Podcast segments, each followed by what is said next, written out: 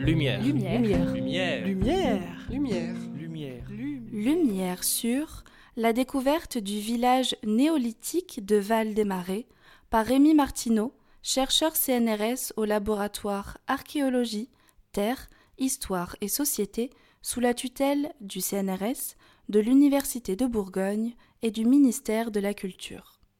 Dans la vie d'un archéologue, il y a certainement des jours plus heureux que d'autres. Rémi Martineau, chargé de recherche CNRS, a dû vivre des moments d'excitation, d'impatience et d'émotion quand il a, avec son équipe de recherche, découvert un village néolithique au Val des Marais cet été. Après dix ans de fouilles et vingt ans de recherche, ce doit être l'aboutissement d'un travail de longue haleine. C'est ce que va nous conter Rémi Martineau, chercheur au laboratoire Archéologie, Terre, Histoire et Société. C'est un laboratoire CNRS, Université de Bourgogne et du ministère de la Culture. Bonjour Rémi. Cette découverte est qualifiée d'historique par la presse. Pouvez-vous nous décrire comment s'est déroulée celle-ci? Alors, euh, l'été dernier, on a eu la chance de découvrir un, un habitat un habitat du néolithique euh, récent, c'est-à-dire euh, la période du néolithique qui euh, se situe entre 3500 et 3000 avant notre ère. C'est ce type de site, ces, ces, habitats néolithiques de cette période sont extrêmement rares, quasiment inconnus dans la moitié nord de la France.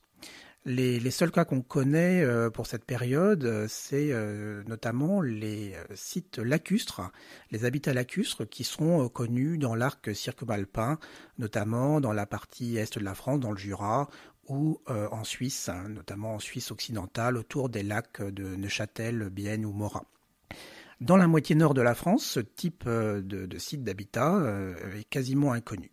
Ça fait de cette découverte une découverte majeure. Alors, ce qui euh, est extrêmement intéressant par rapport à cette découverte, euh, c'est que euh, dans la moitié nord de la France, on connaît principalement cette société, ces sociétés du néolithique récent, par les sépultures collectives. Ces sépultures collectives, ce sont donc des allées couvertes mégalithiques qu'on appelle couramment dolmens et qui peuvent prendre aussi la forme d'hypogées, c'est-à-dire de sépultures creusées sous terre. Ces sépultures collectives en hypogée, c'est notamment dans la région euh, des Marais de Saint-Gon, dans la Marne, qu'on les connaît, euh, proche de cette découverte de cet habitat euh, du néolithique récent de Val-des-Marais. Alors, ce qui est particulièrement intéressant dans cette découverte, c'est que justement, ça vient nous combler un manque de, ces connaissances sur cette période. Alors, quelle est euh, l'ampleur du site, par exemple? Pouvez-vous nous donner quelques indications sur la taille du site et ce que vous avez trouvé euh, concrètement? Alors, ce site euh, d'habitat, il a été exploré sur environ 3800 mètres carrés, hein, qui a été ouvert à l'appel mécanique et qui nous a permis de mettre en évidence un certain nombre de, structures archéologiques, notamment une, une enceinte palissadée, c'est-à-dire un fossé qui euh, était un fossé d'implantation euh, d'une palissade en bois. À côté de, cette enceinte euh, palissadée, on a découvert des fosses dépotoirs de grande dimension, c'est-à-dire environ 15 à 20 mètres de diamètre par 2 à 3 mètres de profondeur, ce qui représente des fosses de très grande taille qui sont comblées par du, du sédiment archéologique et du mobilier euh, archéologiques en assez grande quantité.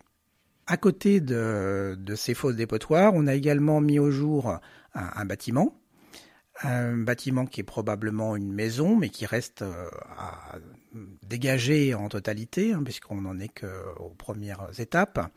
Et puis on a découvert, euh, non loin de là, un puits, un puits pour aller puiser l'eau dans la nappe phréatique hein, qui se situe à plusieurs mètres de profondeur sous le site. Euh, ce qui fait qu'on a là un ensemble euh, très cohérent, euh, très important de vestiges qui représentent les différents aspects de ce qu'on a pu appeler un village, hein, qu'on pourrait appeler un petit village ou un hameau pour le moment, mais qui vraisemblablement est beaucoup plus important que ce qui a été mis au jour cet été. Donc là, il y a une perspective de recherche encore sur une longue période, j'imagine. Alors, c'est comme je disais, cet habitat, il, a été mis au jour sur quelques centaines de mètres carrés hein, au cours de cette exploration, de cette évaluation archéologique. on a donc plusieurs types de structures, un puits, fosse dépotoir, une enceinte palissadée, peut-être plusieurs de ces enceintes d'ailleurs qui euh, sont euh, accolées les unes aux autres. Euh, c'est l'étape de la découverte, hein. on est aux premières, aux premières étapes. Il restera évidemment à compléter cette, découverte et à comprendre, à mieux comprendre ces, vestiges qui ont, été, qui ont été mis au jour. Euh, là, on est sur euh, une surface qui est relativement importante, mais qui va euh, évidemment pouvoir être explorée plus largement. Donc en fait, pour cet aspect de, votre recherche, de quels moyens disposez-vous? Est-ce que vous avez une équipe importante? Pour les fouilles en elles-mêmes, comment ça, cela se passe-t-il concrètement? Alors en fait, sur le terrain, on est une vingtaine. On est trois encadrants, euh, deux collègues qui sont euh, Fabien Langry-François, qui est euh, un collègue de l'INRAP, l'Institut national de recherche en archéologie préventive, donc institut qui est partenaire de cette recherche, euh, donc Fabien Henri François qui euh, co-dirige cette opération avec moi, et puis un deuxième collègue qui est euh, Guillaume Lépine, qui travaille dans une société d'archéologie préventive, Archéodunome. Et donc on est trois encadrants et trois organisateurs, on peut dire, et gestionnaires de, cette équipe. avec nous, plus d'une quinzaine d'étudiants qui sont cette année notamment, euh, tous des étudiants qui avaient déjà une certaine expérience euh, dans les fouilles euh, archéologiques en, fouilles programmées. Ce qui fait une, équipe d'une vingtaine de personnes sur le terrain. Vous avez donc fait ces fouilles au mois d'août, découvert ce, site qui, a une ampleur quand même très importante et qui va offrir ben, plein de perspectives de, de nouvelles découvertes encore. J'imagine que dès à présent, vous allez devoir traiter pas mal de données recueillies sur le terrain euh, comment ça va se passer concrètement aussi de ce point de vue-là, une fois que vous rentrez au labo? Euh, Évidemment, le, travail euh, de, l'archéologue, c'est le terrain. Bien sûr, c'est l'acquisition des données sur le terrain, c'est la fouille, mais c'est aussi et tout autant et au moins autant d'investissement en temps de travail, toute la partie qu'on appelle post-fouille. Donc effectivement, euh, au retour euh, du terrain, on a euh, un certain nombre de tâches à mettre en place qui sont bien évidemment le lavage du mobilier, qui d'ailleurs est déjà en général commencé en parallèle de la fouille, surtout quand il est abondant, puis le reconditionnement, le rangement de ce mobilier, et bien évidemment les étapes d'inventaire, de tri, puis de phase d'étude. Alors cette étape, elle est actuellement en cours.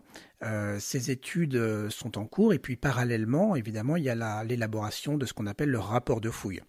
Hein, c'est-à-dire que, évidemment, il y a tout un travail de construction euh, d'un document qui sera un, document final sous forme d'un rapport de plusieurs centaines de pages qui va permettre de présenter euh, les détails non seulement de l'opération, de son déroulement, mais aussi des découvertes, mais bien entendu aussi des phases études, euh, analyse euh, du site et des objets.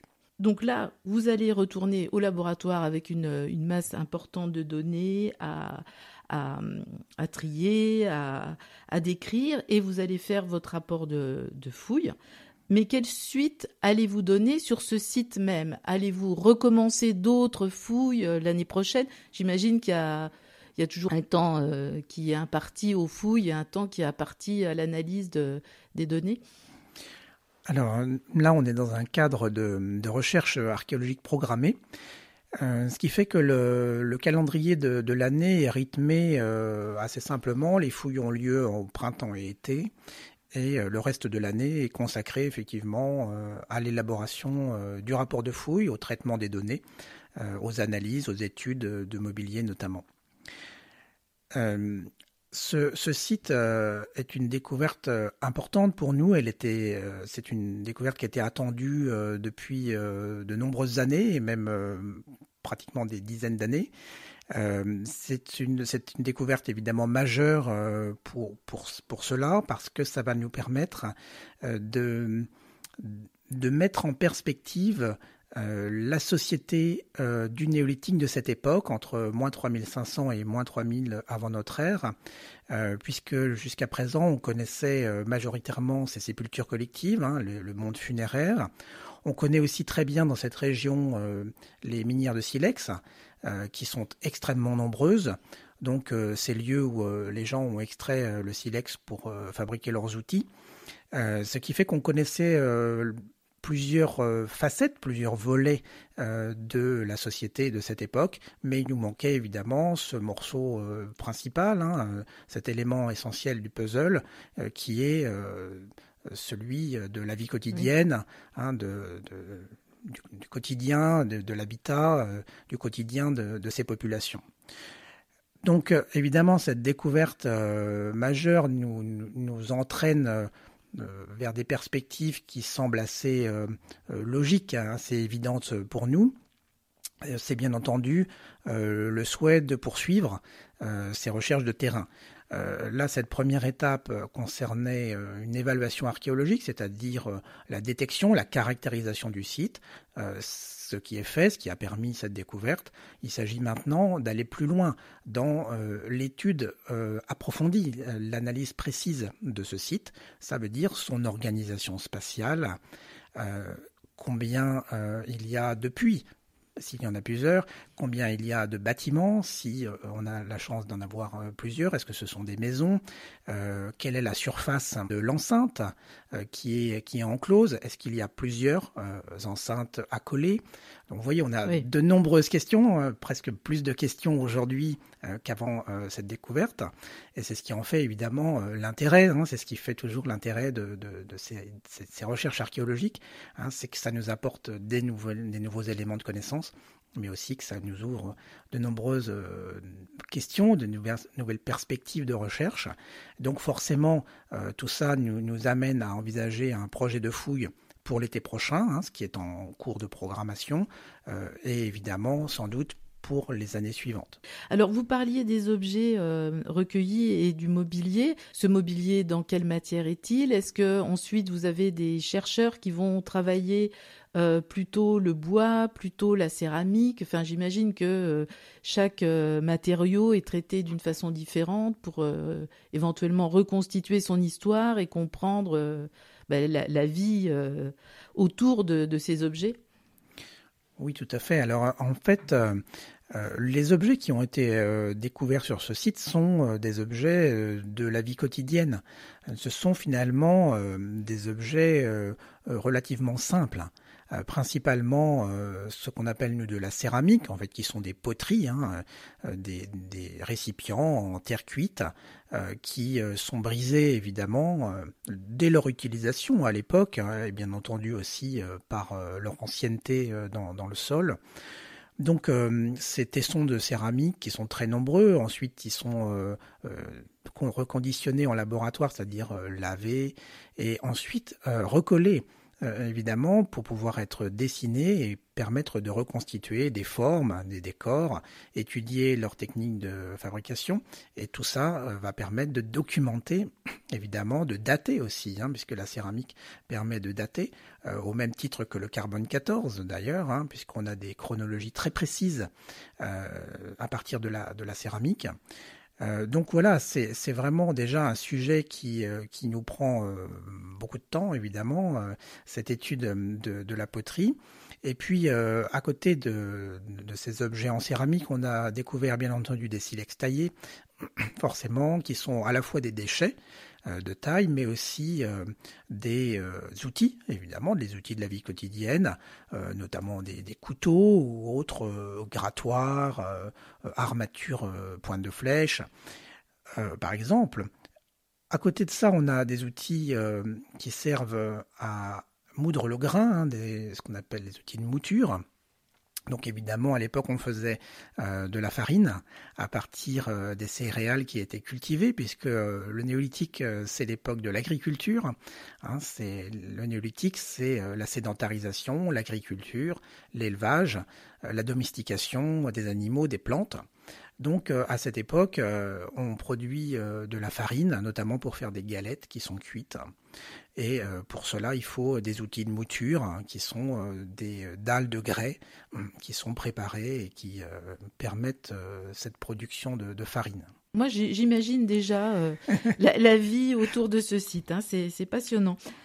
Alors, il me semble, mais je ne sais pas si je l'ai lu, euh, mais qu'il y a eu également une découverte de parures sur le site. De quoi s'agit-il précisément?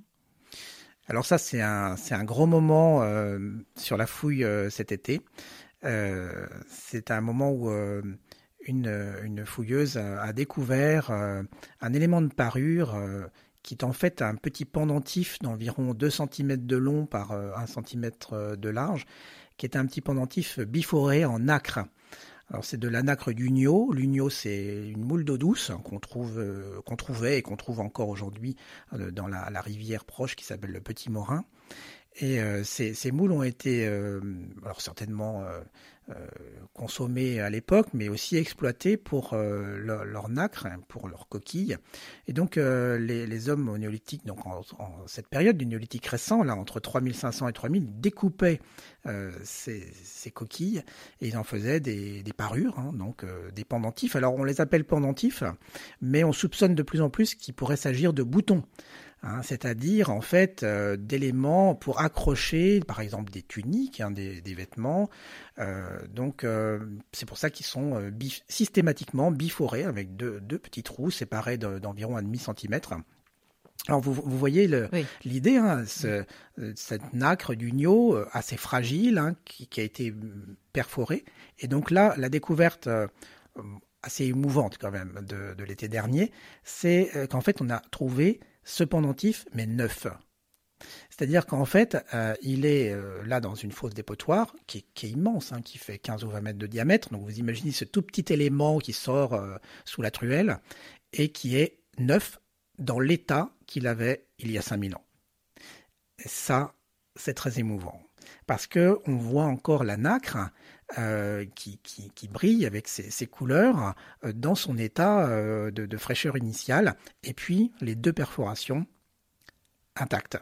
Ce qui veut dire que ce, probable bouton n'a jamais été porté, en fait, n'a jamais été cousu sur le vêtement, alors qu'on connaît très bien ce type de parure dans les hypogées, dans les sépultures collectives, euh, puisque les gens étaient inhumés avec leurs vêtements et donc avec ces, euh, éléments de fermeture euh, probablement de tunique.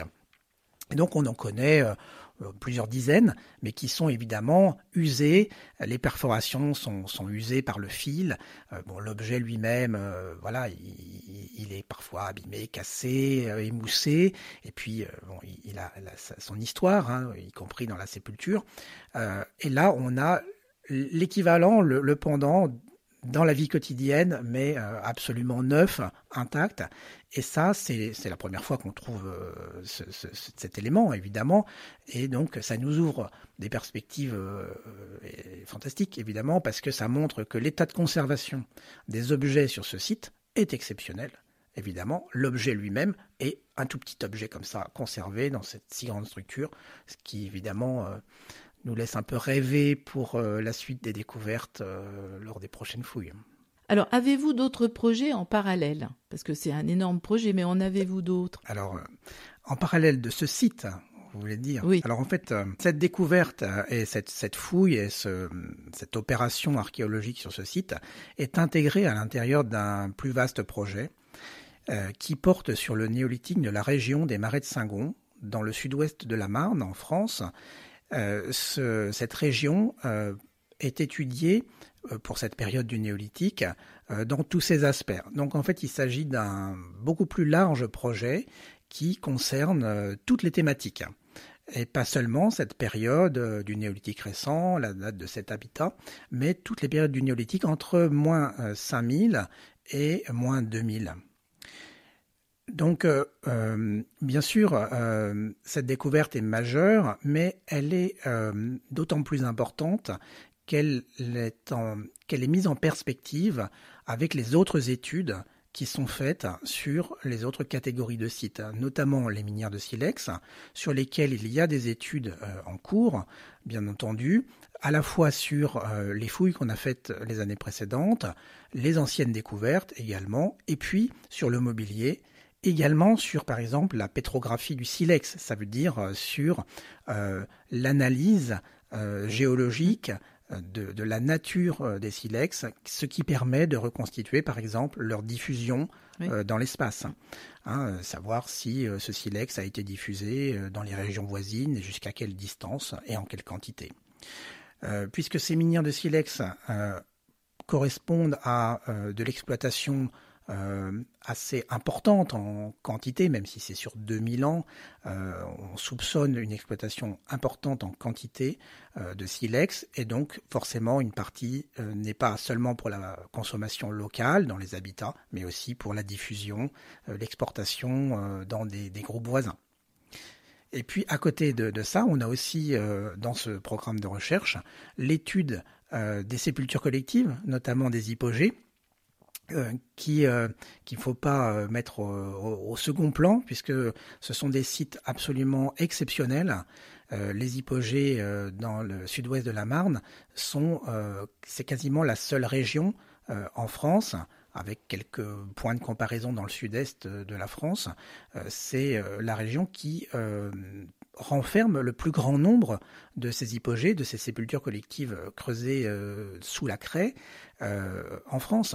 Donc euh, c'est une région qui est majeure à ce niveau-là et qui a livré de, nombreuses découvertes, alors plus anciennes, mais qui restent également à, explorer aujourd'hui, à, étudier. Là, on a vu une partie du travail d'archéologue, le travail de terrain, qui est euh, programmé à l'avance, qui est euh, évidemment, euh, c'est pas une année de terrain, mais c'est des années, des années de terrain. Ensuite, on voit le travail au laboratoire. Donc là, la répartition aussi auprès d'autres spécialistes des différents domaines. Et puis, il y a évidemment les publications et l'écriture de rapports de fouilles et les publications scientifiques, bien entendu. Alors, si vous aviez un jeune qui est en face de vous et qui, souhaite devenir archéologue, qu'est-ce que vous lui donneriez comme conseil? Alors, euh, ce que je dis toujours euh, à mes étudiants, c'est qu'il faut toujours faire euh, ce, alors ce qu'on aime faire et ce qu'on souhaite faire. Un métier comme celui d'archéologue, euh, ne peut pas être euh, choisi et, mené euh, sans un véritable investissement personnel. c'est un métier passion, c'est un métier complet. Hein, c'est pas juste un métier où on compte ses heures. Hein, on peut pas compter son temps. il y a aussi du temps sur le terrain, dans des conditions qui sont plus ou moins faciles, selon les saisons, la météo, et par exemple, et euh, il, est généralement nécessaire euh, d'y consacrer une, une, part de soi-même. Malgré tout, il faut euh, suivre sa passion, ses envies, celles qui nous animent au, plus profond de nous, en fait, tout simplement. Et c'est pour ça que je pense que, c'est ce que je dis toujours aux étudiants, il ne faut pas seulement regarder faire des choix qui seraient euh, orientés par des décisions de nécessité, forcément. C'est pas toujours le seul guide qui doit nous suivre. Alors tout à l'heure, nous discutions et vous, vous me disiez, il faut, pour être archéologue, il faut qu'on nous fasse confiance parce qu'on a besoin de moyens sur le, un temps long. Alors, les recherches dont on a parlé euh, depuis tout à l'heure, euh, sont des recherches de longue haleine. Euh, pour obtenir ces résultats, il est nécessaire d'investir dans un programme de recherche sur une longue durée. ça, ça, nécessite de pouvoir prendre le temps de la recherche. Ça n'implique pas que pendant plusieurs années, il ne se passe rien. Euh, depuis 20 euh, ans que ce programme a été euh, mis en place, nous avons collectivement, avec un groupe aujourd'hui d'une cinquantaine de, collègues qui étaient moins nombreux à l'époque, hein, mais nous avons collectivement énormément travaillé.